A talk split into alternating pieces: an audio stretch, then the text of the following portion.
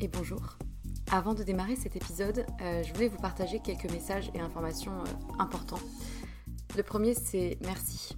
Merci, je le répète souvent, pour euh, l'oreille qui écoute. je ne sais pas si vous êtes dans le métro, dans votre lit ou en train de cuisiner, mais peu importe, merci. La seconde chose que je voulais dire, c'est que si vous me suivez sur Instagram ou que vous avez écouté certains épisodes précédents, vous savez que j'ai quitté mon emploi pour me lancer à mon compte. Euh, non pas par opposition au monde salarié, hein, mais euh, plutôt par besoin viscéral d'oser réaliser ce qui était devenu euh, une évidence, et plus précisément deux activités, avec pour fil rouge les mots. les mots qui racontent des histoires et qui sèment des idées et impacteront au moins une personne, j'espère. D'une part en tant que consultante en communication et stratégie de contenu et rédactrice SEO, du coup, mention spéciale pour les sujets autour de la santé, de la psychologie, de la nutrition et de la sexualité. Euh, et ensuite les mots pour aider d'autres personnes à rayonner euh, par des suivis personnalisés réunissant mes connaissances en psychologie et en trauma, le tout infusé par une approche globale mêlant énergétique, tantra, polarité féminine et masculine, blocage émotionnel et outils somatiques sur lesquels je me forme depuis quelques temps. Et en vue de cette activité-là, j'ai créé un compte Instagram dédié et un nouveau podcast, Les mots c'est bien beau, aux côtés de Pierre Kessial. Et je serai infiniment reconnaissante si vous prenez deux minutes de votre temps pour répondre à un court sondage euh, qui m'aidera justement à m'aligner aux besoins et challenges d'un maximum de personnes et qui vous concerne peut-être dans votre vie personnelle pour proposer justement euh, des accompagnements réellement efficaces. Donc euh, vous avez les liens de l'autre compte Instagram et du sondage dans la description de l'émission. Donc merci infiniment si vous prenez ces deux petites minutes pour, pour y répondre. Et pour terminer ce message, j'aimerais juste euh, vous dire une phrase qui, euh, qui réunit un peu tout, toute l'idée et tout ce qui m'anime. Euh, raconter une histoire, c'est surtout raconter celle de quelqu'un qui a besoin de l'entendre et qui sera galvanisé par l'énergie perçue à travers ces mots-là. Voilà, je crois que c'est un, bon résumé du fil rouge de ce vers quoi je vais et ce qui m'anime. C'est tout pour moi et du coup, bonne écoute.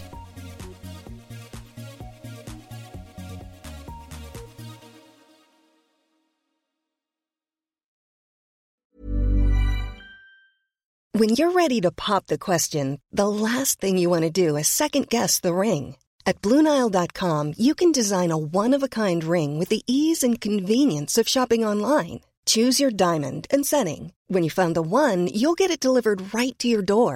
Go to Bluenile.com and use promo code LISTEN to get $50 off your purchase of $500 or more. That's code LISTEN at Bluenile.com for $50 off your purchase. Bluenile.com code LISTEN.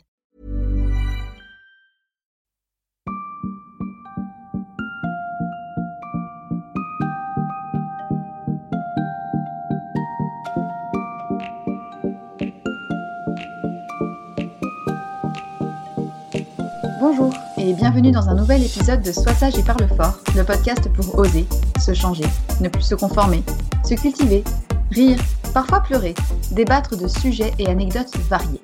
Je suis Marie et comme vous le savez, j'ai décidé d'arrêter d'être sage et de parler fort de ce que j'ai envie. Je vous retrouve aujourd'hui en compagnie de Soazig que j'ai rencontré au détour des réseaux sociaux grâce à une abonnée qui m'avait conseillé d'aller jeter un œil à son travail alors que j'étais en plein questionnement sur les tenants et aboutissants du couple, de la communication homme-femme et de tout ce domaine tellement compliqué bien que euh, passionnant psychologiquement parlant. J'entends parfois les peines de mes amis en couple qui n'arrivent pas du tout à communiquer avec leur mec, leur colère face au manque d'attention qu'elles ressentent, leur jalousie parfois, les incompréhensions, les disputes, bref, toutes ces petites choses, ces non-dits et ces silences qui font un espèce de truc bizarre. Et pas un jour ne passe sans que je tombe sur un article du style Comment faire durer son couple? Comme si c'était un truc, tu sais, qu'on possède et qui se nettoie soigneusement pour éviter que ça rouille de temps en temps ce Graal de l'amour et de la relation apaisée et fusionnelle, sujet sur lequel tous les psys ont déjà au moins écrit une fois et qui pose pourtant toujours autant de problèmes. Preuve en est, à Paris, un mariage sur deux finit en divorce. C'est quand même dommage vu le prix que ça coûte en petit four, mais bon bref, passons. Sujet que je ne maîtrise personnellement pas du tout. Preuve en est, à l'heure actuelle, je suis euh, seule, parce que bon, ma propre compagnie reste à mes yeux une valeur à peu près sûre plutôt que l'inconfort d'une relation tordue. Je me dis que c'est toujours mieux que rien, mais il faudra bien un jour que je parvienne à trouver une solution. Vous, vous êtes probablement concerné par le couple plus que moi, que ça soit un couple passé, un couple actuel ou un couple futur, que vous soyez marié, célibataire, paxé, divorcé, ennuyé, amante, maîtresse, seule ou autre, à trois ou à quatre, on ne sait pas. Hein. Bref, la question de l'amour avec un grand A si possible, ça nous concerne tous et toutes. Et le premier exemple de l'amour est pour tous normalement nos parents. Quels couples ont-ils été devant vous? Quel exemple de l'amour et de la complicité vous ont-ils transmis? Bref, Soazig, je vous la présente, elle a décidé de se lancer corps et âme dans ce sujet et a développé un concept unique, Save Your Love Date. Pourquoi? Parce qu'elle a fait face elle-même à l'éloignement prolongé avec son mari, qui pour des raisons professionnelles restait absent de longs mois, sans possibilité de se voir ni d'échanger. Alors ils ont mis en place un vrai plan de bataille stratégique afin de rester aussi soudés qu'au premier jour.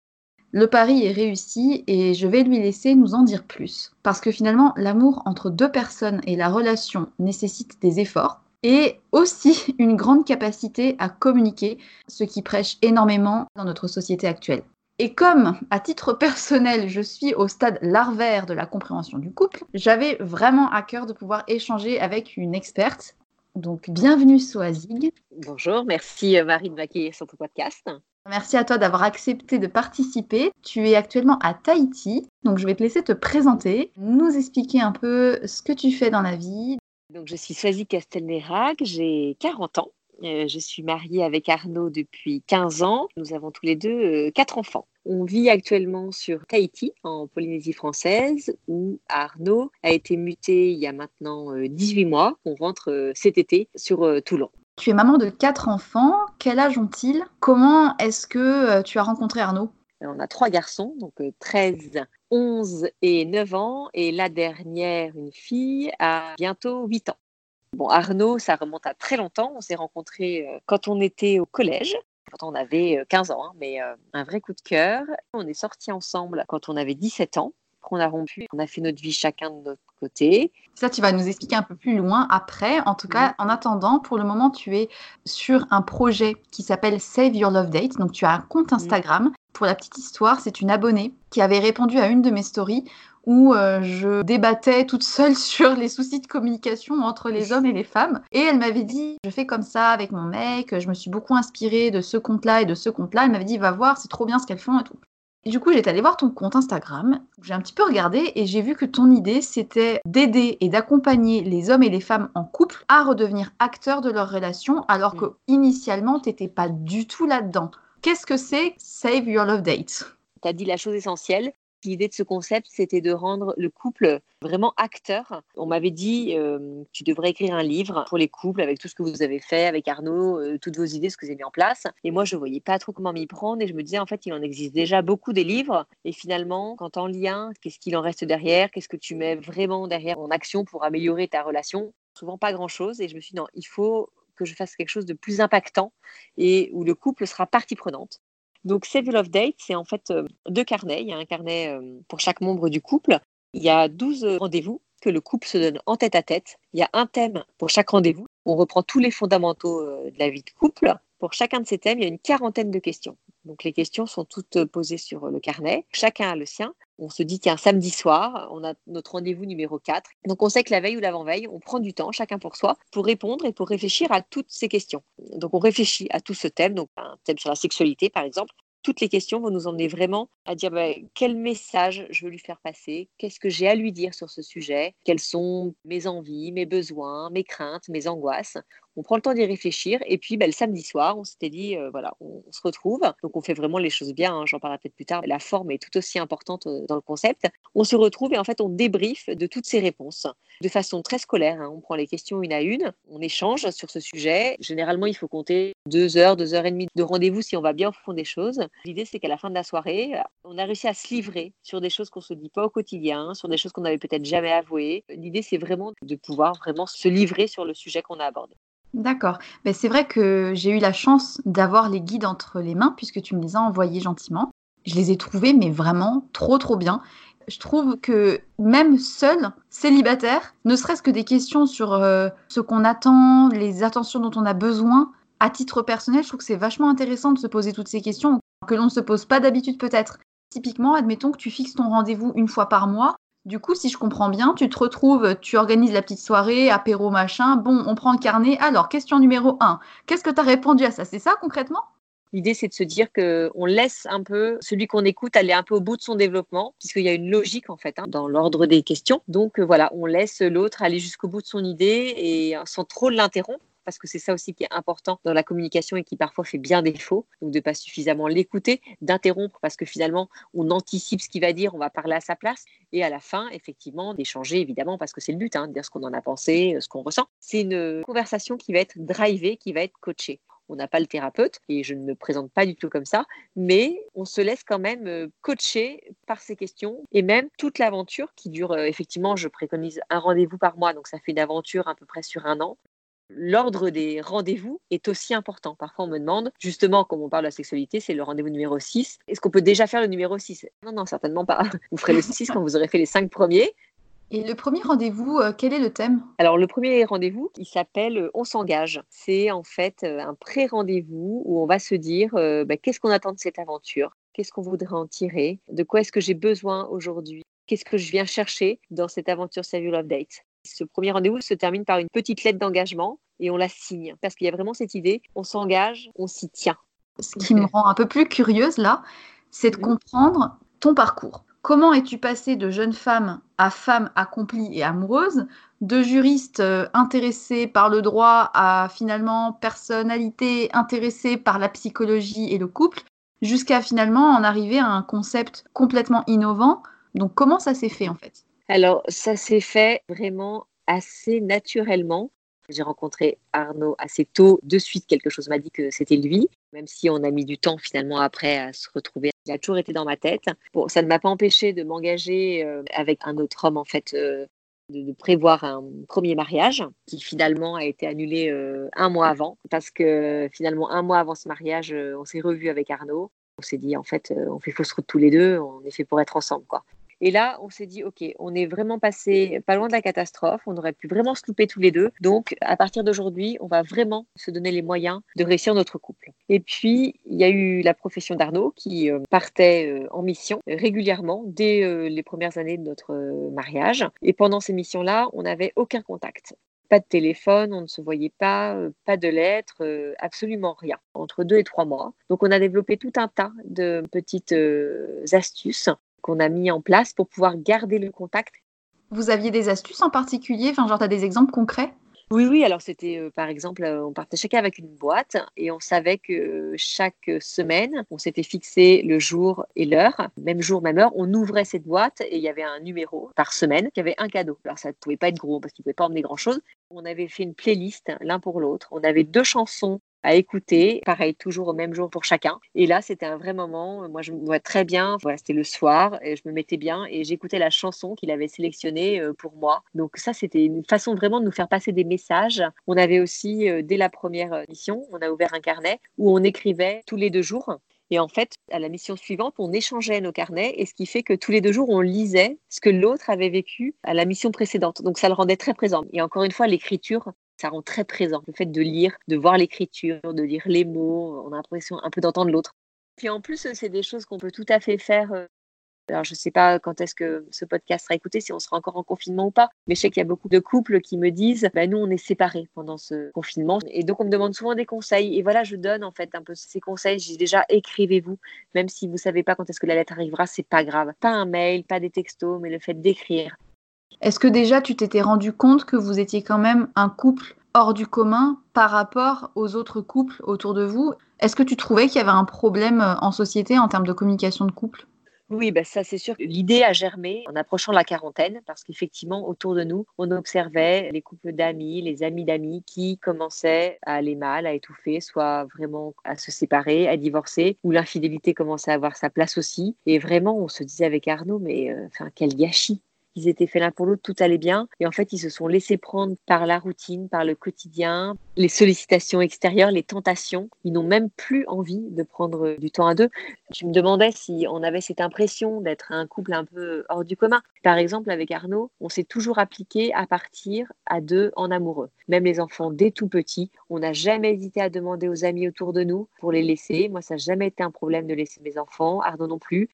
C'était quelque chose de rare autour de nous, d'avoir cette faculté à laisser ses enfants pour partir deux jours, pour partir euh, une semaine par an. Souvent, quand on laissait les enfants, on disait bah, Vous, dites-nous, quand est-ce qu'on prend les vôtres Avec plaisir?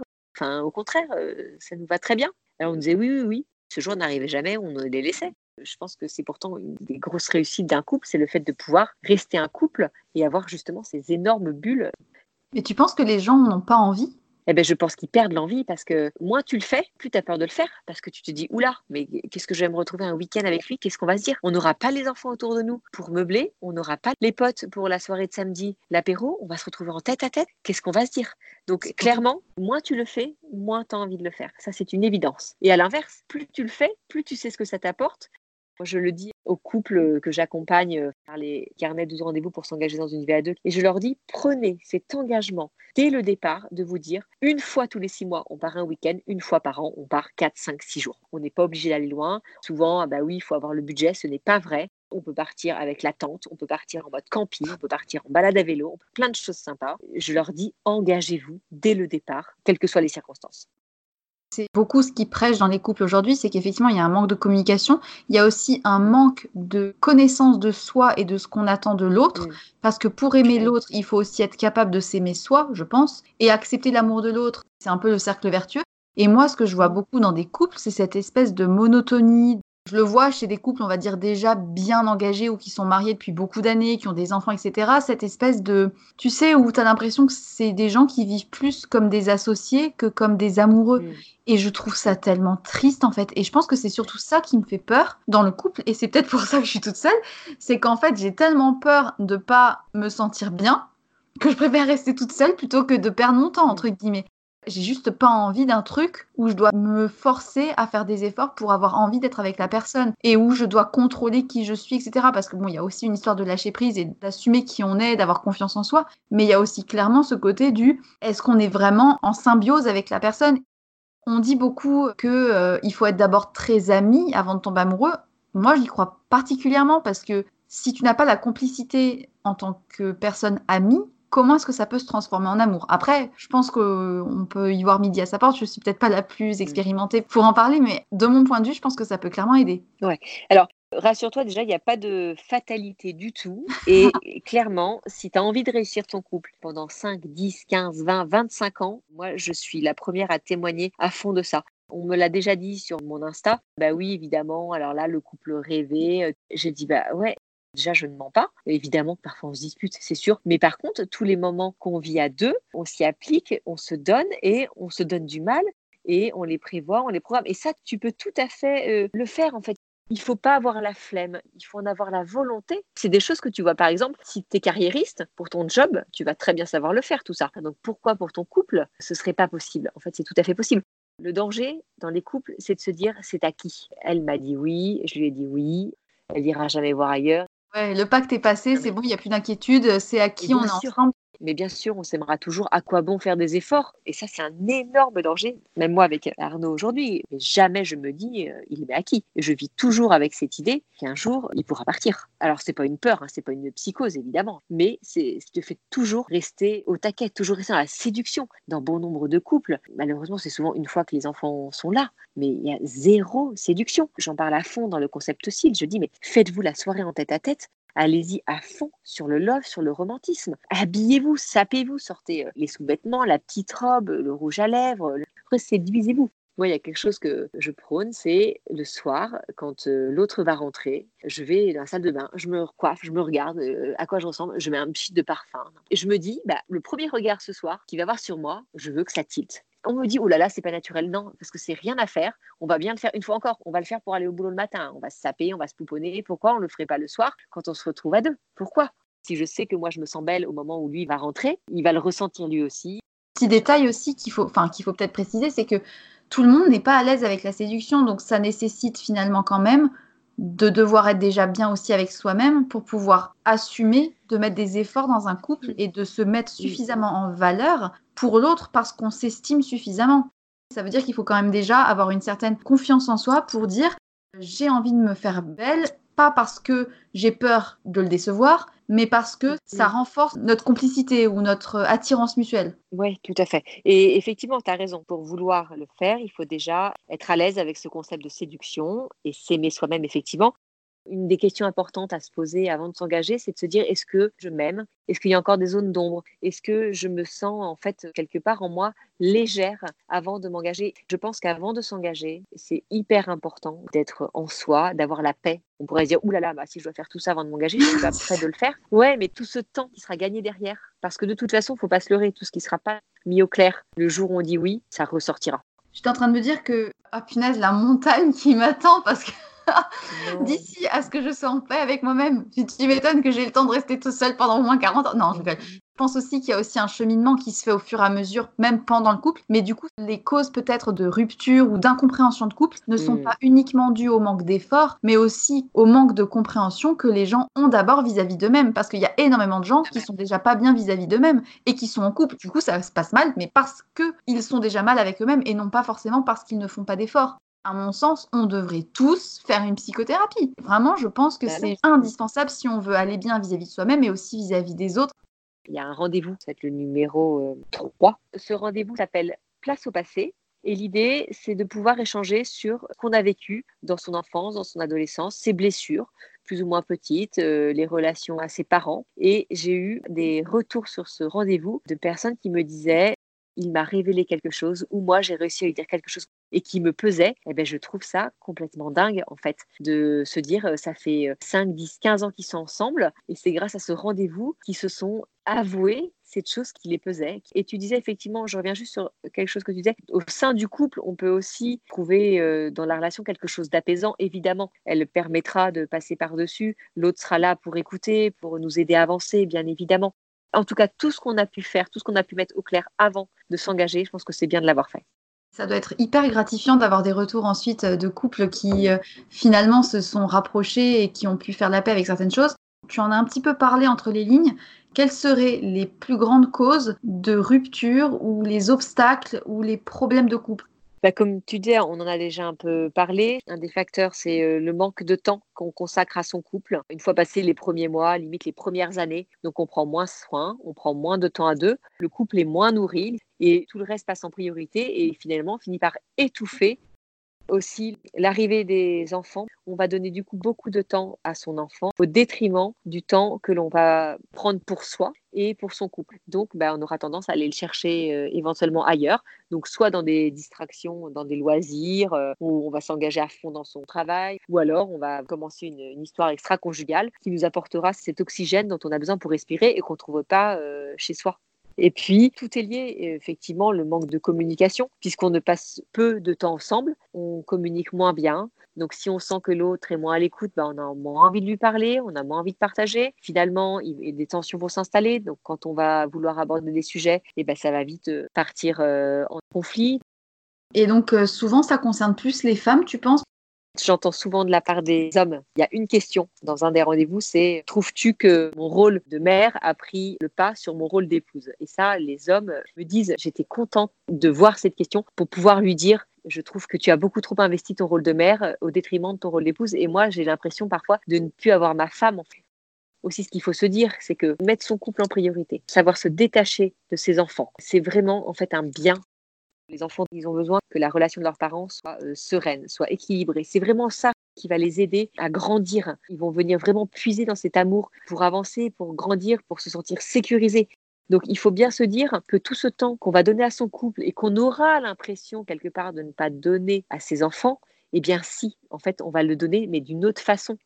Quand on partait avec Arnaud, qu'ils étaient plus petits, on leur disait, eh ben là, euh, tous les deux, un week-end, on s'en va. Les enfants, mais ils sont trop heureux, ça leur fait énormément de bien, ça les sécurise. Ça aussi, je l'ai souvent entendu. Je ne peux pas les abandonner, mais ça n'a tellement rien à voir. On ne les abandonne pas, mais on donne en fait du temps à celui qui est à la base de tout ça. En tant qu'enfant, je pense qu'on a énormément besoin de voir en nos parents des gens qui s'aiment et qui sont complices. Mm. Parce que si on n'a pas cette sécurité-là, dans quelle mesure nous, on peut se construire ensuite dans la confiance d'un jour une autre personne? Fait d'avoir des parents qui sont ensemble mais qui sont pas complices, qui ne font pas forcément preuve d'attention l'un pour l'autre, ben mine de rien, même si c'est pas une ambiance conflictuelle, je pense que ça peut clairement être préjudiciable pour ensuite la construction sentimentale des enfants et donc je pense que quand on fait des enfants, la première chose à vraiment s'assurer, c'est d'être déjà hyper au taquet, comme tu dis, l'un envers l'autre, que ça soit euh, un mois après, deux mois après, dix ans après, vingt ans après.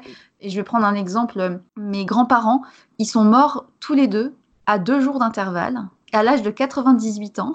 Le rêve. Après 75 ans de mariage, ils sont restés ensemble jusqu'à la fin de leur vie. Et même s'il y a eu très peu de communication, je pense, à l'époque, ils sont quand même partis l'un après l'autre. Jusqu'au bout, ils ont vécu ensemble. Et quand l'un est parti, bah, l'autre est parti ensuite. Et ça, je trouve que mine de rien, c'est bien la preuve qu'il est possible d'avoir euh, construit quelque chose qui reste. C'est sûr que c'est pas à 80 ans qu'ils allaient se séparer parce qu'ils avaient sûrement grandi dans une génération où c'était pas forcément euh, admis. Mais il y a toujours eu un couple qui était là, qui a fait comme il a pu, qui a fait euh, comme il pensait devoir faire avec les règles de l'époque. Moi, ce dont je rêve, c'est de voir des couples âgés, hyper complices, en mode séduction. Et quand j'en vois, je trouve ça mais canon. Franchement, moi, c'est un de mes vœux les plus chers, c'est de mourir euh, tard avec Arnaud et qu'on meurt ensemble. C'est de très belles images, mais il faut se dire que c'est possible ça demande du soin, ça demande de l'application. Vraiment, ça demande aussi de la volonté quand il y a débat, de se rappeler de ce qu'on a voulu au départ, de se rappeler pourquoi on s'est engagé avec lui. Et ok, aujourd'hui, bah, s'il fallait lui dire oui, euh, j'aurais pas vraiment envie. Je veux que ça dure, j'ai cette volonté.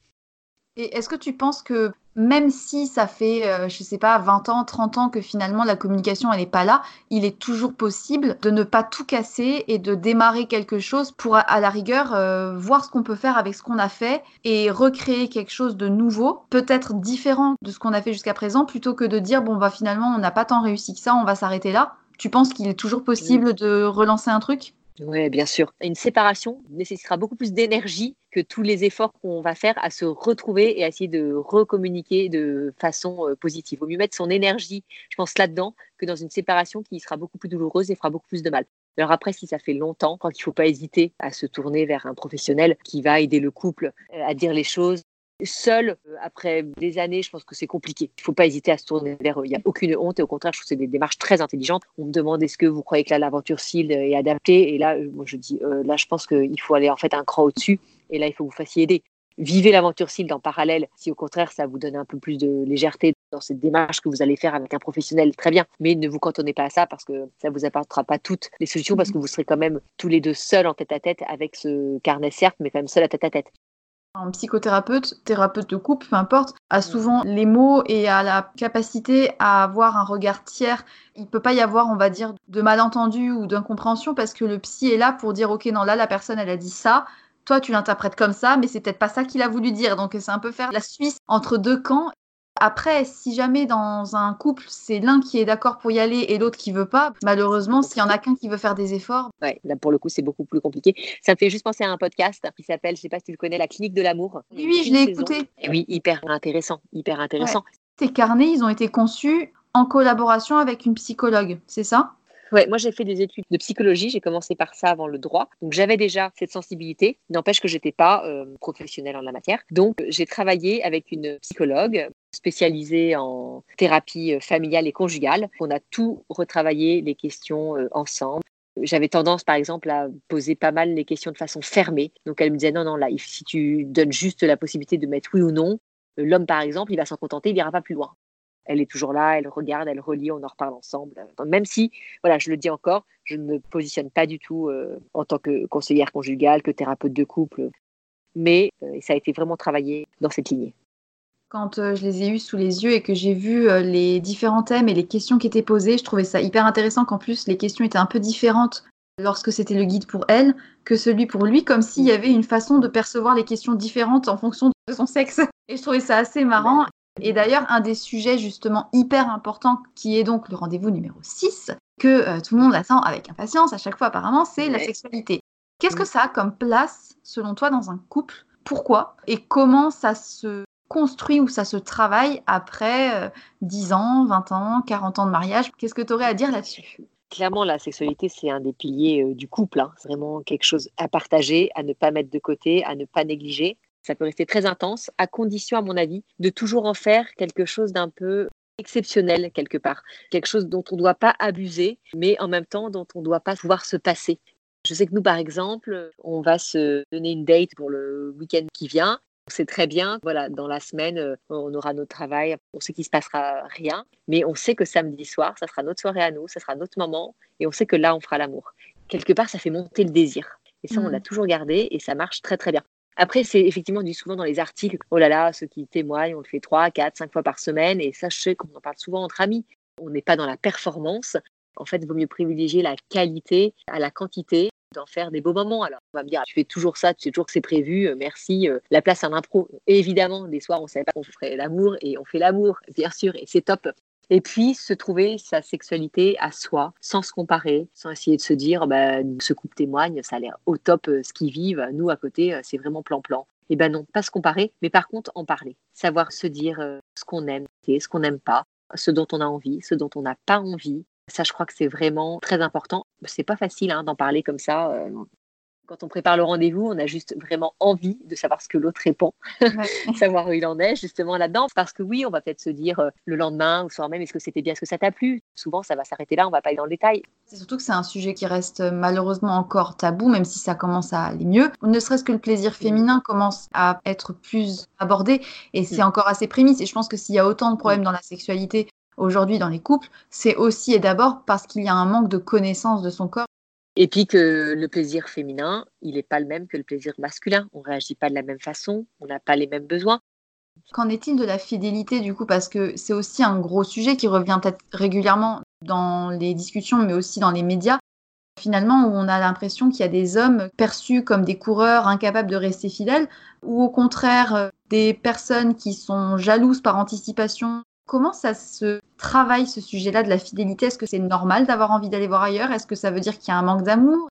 Selon toi, c'est quoi le, truc avec la fidélité? Bah, Je pense qu'à partir du moment où on commence à vouloir aller voir ailleurs, très clairement, c'est qu'il y a quelque chose qui nous manque, il y a quelque chose qui ne nous épanouit pas. Et il faut déjà regarder dans son propre couple ce qui ne va pas. L'envie d'infidélité, c'est un signe d'un mal-être. Et que quoi qu'on en dise sur le sujet, l'infidélité, c'est toujours une blessure c'est jamais quelque chose dans un couple qui se vit facilement, c'est quelque chose qui peut certainement se pardonner avec du travail, mais c'est quelque chose qui marquera le couple, qui marquera la confiance. C'est toujours pesant, l'infidélité. Pourtant, on peut en lire hein, des articles, on peut aller voir ailleurs, chacun de notre côté. En fait, si tu vas vraiment dans le fond, que tu rencontres ce couple, tu sentiras des blessures, que c'est douloureux, que ça fait mal. C'est un sujet qui, m'a, qui, me fait rire parce que je lis pas mal de choses sur ça, sur euh, le fait d'avoir la possibilité d'aimer plusieurs personnes en même temps, etc. Je juge absolument pas, vraiment, parce que je n'ai pas le principe que je suis toujours à l'écoute et hyper ouverte à tout. Mm. Mais clairement, j'arrive pas à le comprendre et je, je comment dire J'ai écouté des podcasts en fait qui parlaient de ça avec des témoignages et tout, et quand tu écoutais vraiment les personnes parler, tu sentais quand même que il y avait des choses qui n'étaient pas réglées en fait. Et pas si clair en fait, même pour elle. Pourtant, ça pouvait apparaître comme très bien, très bien géré, très bien vécu euh, des deux parties, etc. Mais si tu pousses un peu le bouchon, dans tous les cas, il y a forcément à un moment donné ou un autre des blessures. Que ça soit en ricochet pour des enfants, que ça soit en ricochet pour la famille, que ça soit en ricochet pour eux. J'ai comme l'impression que cette espèce de papillonnage, et encore une fois, je prends beaucoup de pincettes parce que pour moi, c'est un sujet très personnel et très délicat, mais j'ai quand même l'impression que c'est un peu une fuite ou un peu une crainte de se sentir emprisonné, une crainte de manquer de liberté. Et là, on en vient à un sujet euh, très d'actualité sur la privation de liberté, puisque nous sommes en plein confinement. Finalement, c'est un petit peu la même chose.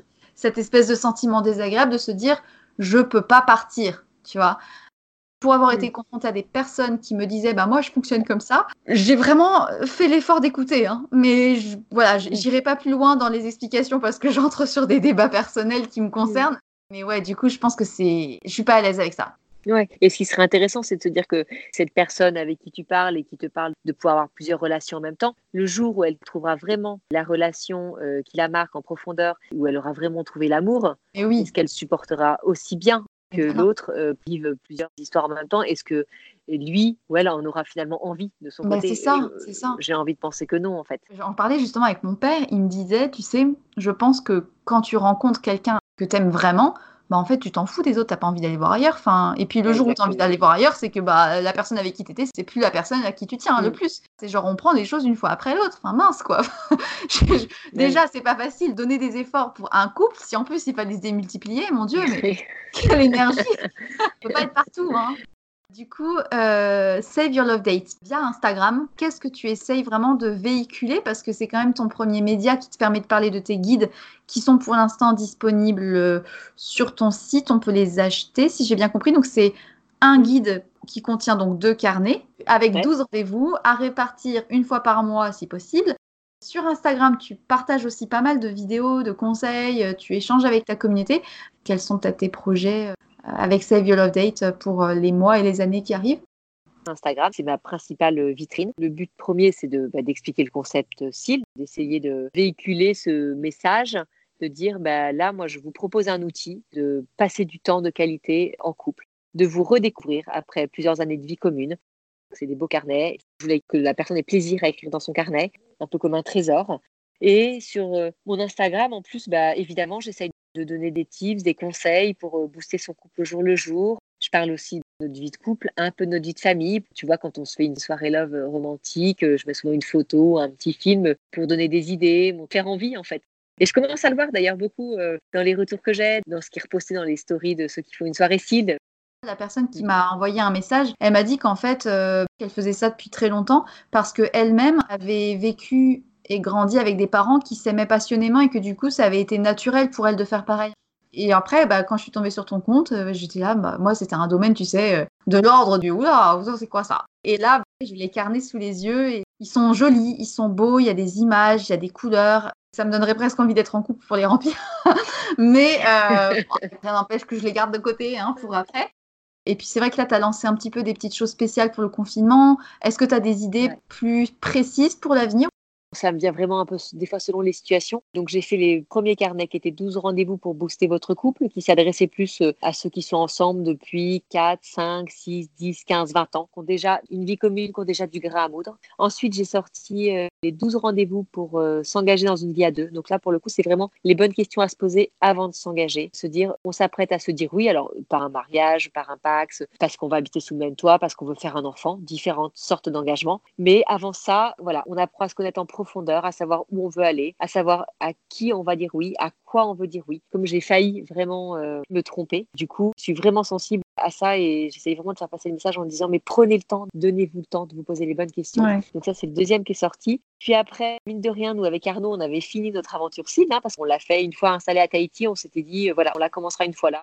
Évidemment, on a vraiment euh, kiffé et on a eu comme un grand vide le dernier rendez-vous fait. Donc, j'ai fait les rendez-vous uniques. Donc, par exemple, j'ai sorti euh, Save Your Quiz Date. Donc là, c'est une soirée un peu plus légère, mais tout aussi intense. C'est un, quiz entre amoureux. J'avais fait un rendez-vous unique aussi pour la fin de l'année. En fait, l'idée, c'était de faire euh, le point à deux sur l'année qu'on venait de passer et puis se lancer dans la nouvelle année. J'en ai sorti un spécialement pour le confinement, pour euh, bien vivre son confinement, se dire bah, quelles sont nos craintes de se retrouver comme ça à deux, quelles sont nos craintes aussi par rapport à la société, à la crise sanitaire, qu'est-ce qu'on met en place dans notre organisation de tous les jours pour que ça se passe bien dans notre couple, dans notre vie de famille, euh, enfin voilà, quelles sont nos attentes, nos besoins un petit peu.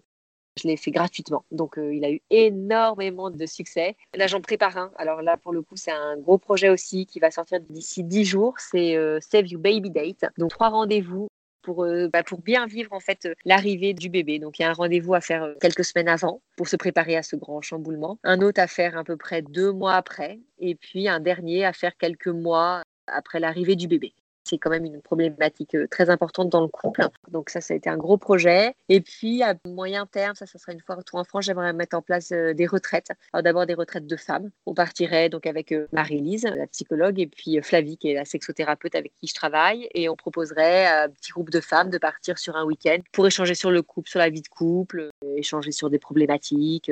D'abord avec les femmes, et puis si ça accroche, retraite en couple. C'est génial parce que du coup, tu peux finalement imaginer plein de rendez-vous pour des étapes un peu euh, charnières de la vie euh, de chacun. Vous, vous avez euh, pu faire Save Your Love Date une fois que vous êtes arrivé à Tahiti, du coup. J'avoue qu'une fois que tu as terminé les 12 trucs, tu te dis, bon, ben maintenant on fait quoi? On peut pas redémarrer de suite, mais c'est vrai que cette idée de faire des rendez-vous uniques, un peu plus spéciaux, c'est plutôt intéressant et je trouve adapté. À l'heure actuelle, tu es toujours en phase d'amélioration vis-à-vis de ton propre couple. Est-ce que tu essayes de continuer à travailler sur certaines choses et est-ce que finalement de nouvelles problématiques émergent au fur et à mesure de par euh, le temps qui passe, etc., des choses que vous n'auriez jamais pensé aborder avant? Bah, Évidemment, hein, avec la vie de couple qui avance, les enfants qui grandissent, par exemple, de venir à Tahiti, le fait de se retrouver isolé sur cette île, de plus avoir nos repères, nos familles, nos amis. On savait que le couple en expat, c'est pas facile. Ça, on le savait. On s'est dit, tiens, on se, met quelque part un petit peu en danger en perdant nos repères. Comme on était avertis, comme on en avait parlé, et ben, ça se passe très bien, mais parce qu'on l'avait aussi préparé, comme je dis. Donc, euh, oui, les enfants qui grandissent, on a notre aîné qui rentre dans l'adolescence, évidemment, par rapport à l'éducation, ce que tu autorises, ce que tu autorises pas. C'est hyper important de rester soudé là-dessus, parce que 40 ans, de nouvelles envies, de nouveaux défis qu'on veut relever, on a toujours de quoi s'améliorer, ça c'est sûr. Et du coup, j'en viens à un point qui me turlupine. En fait, tes guides sont dédiés à des couples hétérosexuels Parce que je me dis, on va peut-être avoir la question. Bon, en même temps, tu me diras, toi, c'est le modèle de couple que tu connais, qui est quand même encore la majorité. Comment un couple homosexuel pourrait faire s'il voulait s'inspirer de tes guides pour son propre couple? Est-ce que finalement, tes guides pourraient être adaptés à un couple qui n'est pas hétérosexuel? Le concept, ça c'est sûr, il est adaptable sans problème. Moi, effectivement, mes idées naissent de ce que je connais et de ce que je vis. Ma principale source d'inspiration, c'est mon couple. Donc, euh, évidemment que je ne me trouve pas du tout euh, en position de faire euh, ce guide pour un couple homosexuel. On me l'a déjà demandé, j'en ai déjà parlé avec des couples homos, des couples d'amis, et ils sont d'accord avec cette position, même si on se dit que on a des façons de fonctionner en couple qui sont communes. Il y a des choses où je pourrais être à côté de la plaque. Puisque je ne connais pas, je ne me permets pas de le faire ça serait risqué de se positionner sur une façon de vivre l'amour qui est peut-être très puissante et, très inspirante, mais pas la même.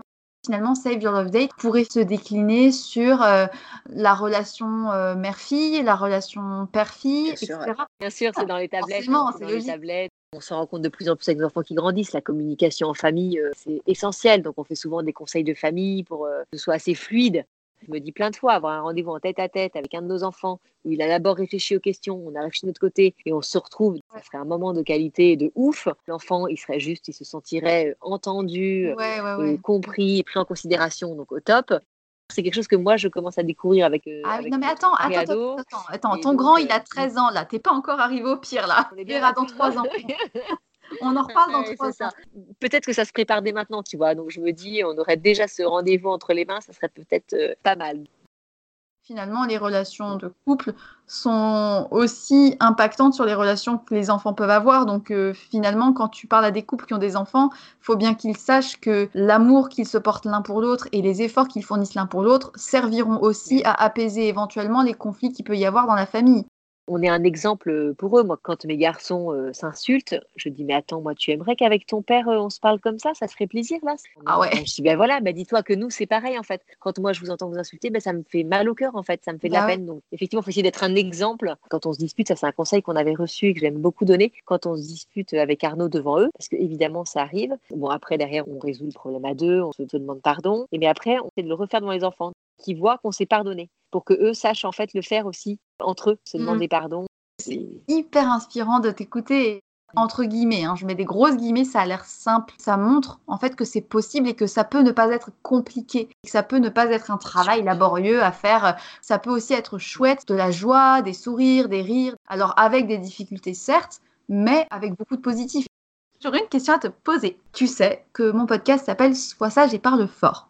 Comment toi, est-ce que tu as décidé de parler fort? Qu'est-ce que ça représente pour toi cette phrase? Sois sage, euh, ça me correspond bien. J'étais une enfant sage. Euh, tu vois, j'ai jamais trop dévié du chemin. Mais par contre, euh, moi, quand j'ai une idée à défendre, quand j'ai une conviction, Là, pour le coup, je peux vraiment prendre la parole. Quand je suis sûre, en fait, quand j'y crois, je peux parler fort. Vraiment, je suis heureuse quand, comme toi, on m'ouvre la porte d'un podcast pour pouvoir passer ce message d'un amour durable, que c'est possible, que ça peut être beau. Bah écoute, je te remercie infiniment pour ta réponse qui me parle beaucoup. J'espère que les personnes qui nous auront écoutés auront appris des choses, peut-être qui sait euh, se procurer tes guides. Pour les personnes qui ne sont pas en couple, ben, peut-être que ça peut euh, donner des idées pour après, pour plus tard, ou redonner confiance. Donc voilà, je suis très contente d'avoir pu enregistrer ce podcast. Et puis je serais ravie à ton retour en France de te rencontrer. Longue vie à Save of Dates. J'espère que beaucoup de couples pourront trouver l'apaisement euh, et que tu pourras être peut-être à l'origine d'une réduction des divorces. On y croit. C'est tellement mon objectif. Je vous invite à aller suivre euh, Save Your Love Date sur les réseaux. Je mettrai les informations dans le descriptif de l'épisode. Si vous avez aimé cet épisode, n'hésitez pas à nous le dire. À envoyer des messages à Soazig ou à moi-même. On sera ravis de les recevoir. Et puis, euh, un dernier mot, je vous souhaite une très belle journée. Et surtout, n'oubliez pas, soyez sages un peu et parlez fort. Beaucoup.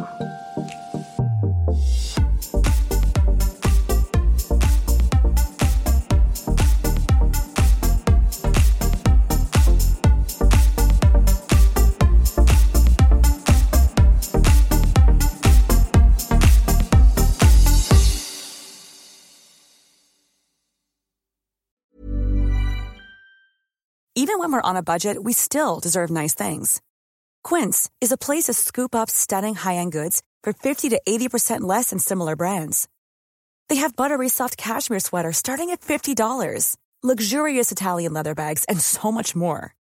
Plus, Quince only works with factories that use safe, ethical, and responsible manufacturing. Get the high-end goods you'll love without the high price tag with Quince. Go to quince.com/style for free shipping and 365-day returns.